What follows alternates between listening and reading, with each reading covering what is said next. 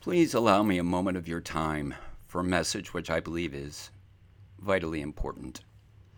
I want to share something from a genuine perspective of authenticity, transparency, and in the spirit of love thy neighbor. This also comes with a healthy dose of vulnerability when consumed from a different worldview. Please listen to what I'm about to share as my personal belief in a positive path to bridge an expanding divide between private citizens, public servants, and those with the powers granted under the executive branch as enforcement. I'm making my best attempt to not only be proactive, but being as informed and reasonable as possible. Now, public servants of the Commonwealth have been granted special protections, privileges, and duties beyond those enjoyed by private citizens. The faith in maintaining a trustworthy social contract relies upon the trust in the integrity of public servants in their roles in upholding their oath to the Constitution to defend and protect the rights of the citizens. Unfortunately, the majority of citizens are unaware of their particular burdens to ensure their rights are not infringed from those representing authority under what is called the color of law. This degree of citizen ignorance, lack of knowledge, has been perpetuated through the expansion of color of law violations, with citizens believing their only remedy is through an imbalanced legal system. A few citizens are learning how to hold public officials accountable to their oath and dealing with public servants personally when they violate their oath to the Constitution. Now, the purpose of this communication is tended to be respectful, professional, and appreciative of the lawful and constitutionally sworn duties and authority provided to those with the discharge of public safety and enforcement. Simultaneously, citizens are aware that law enforcement must make quick assessments, decisions, and actions with the totality of the circumstances.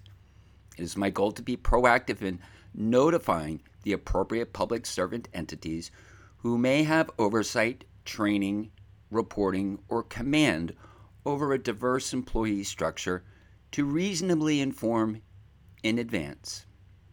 It is not reasonable that a citizen can stand on their Fifth Amendment right and know the degree of training of any law enforcement individual.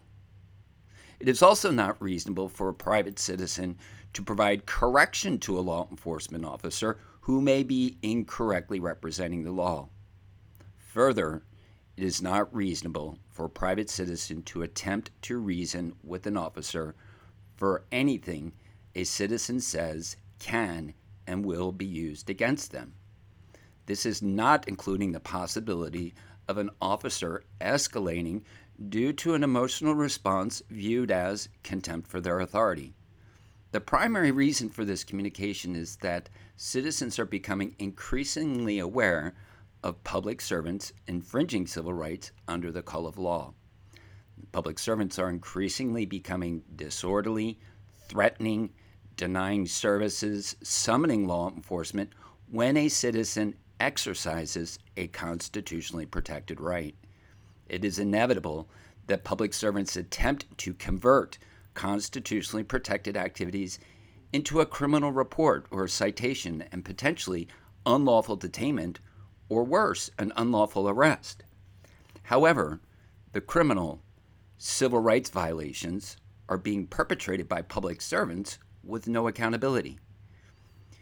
You are hereby being provided notice that it is possible that your organization, department, chain of command, or others will be called for service by a citizen when a public servant is infringing a citizen's civil rights and possibly additional criminal conduct.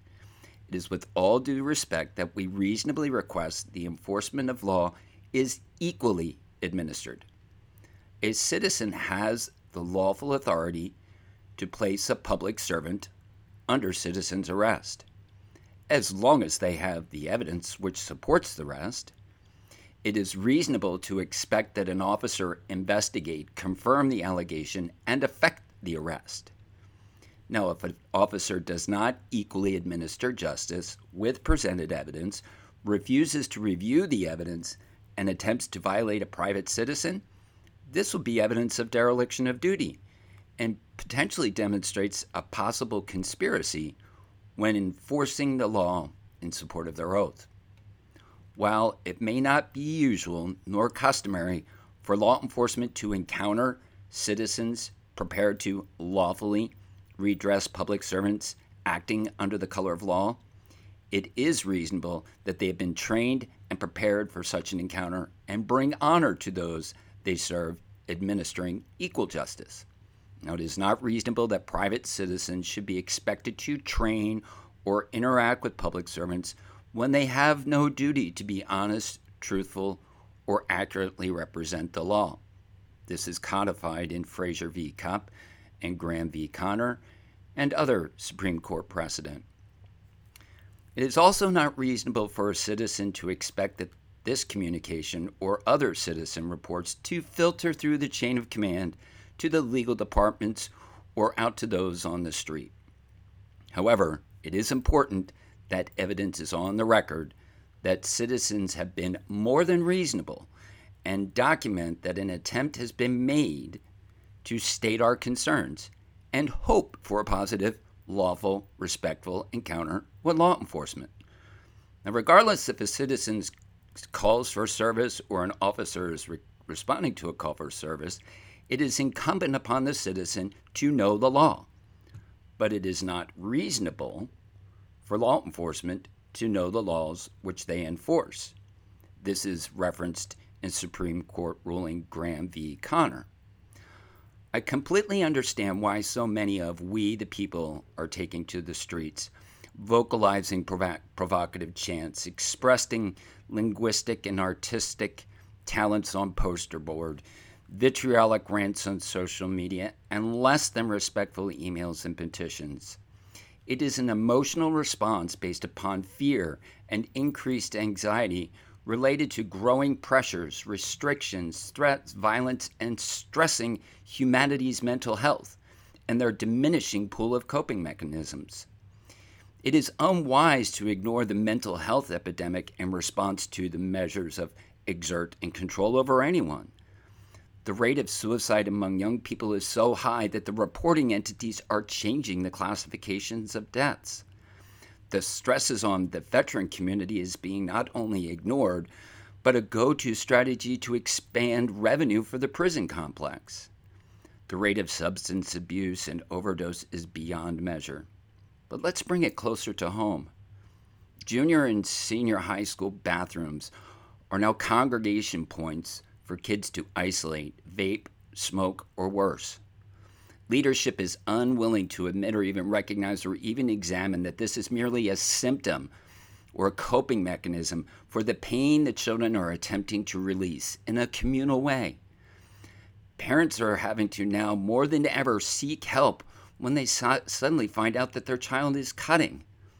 One of the paths for everyone to achieve increasing moments of emotional and psychological balance is the ability to reclaim freedom for, their, for themselves. When we truly conduct ourselves in a manner which would be pleasing to our grandmother is one thing, but honoring the Creator who put this entire existence into motion benefits from being humble. Absent of being humble, we all run the risk of being humiliated. Being free will also have a critical emotional and psychological and even intellectual barrier. The barrier is one that we all have and some have it more than others. It's a sense of justice. When we come to terms with the understanding that we don't have a society of equal justice under the law, we can either complain or learn how to reclaim justice. Complaining will not fix what we, the people, have consented to for decades. It's a fool's errand. How about learn how to achieve justice or simply don't? For the public servants, you are safe when you silently laugh at we the people when we make threats. For the mass of citizens don't know that they are the fourth branch of government. But those that do, it is to everyone's benefit to respect, honor your oath, and defend the citizens' rights. Thank you.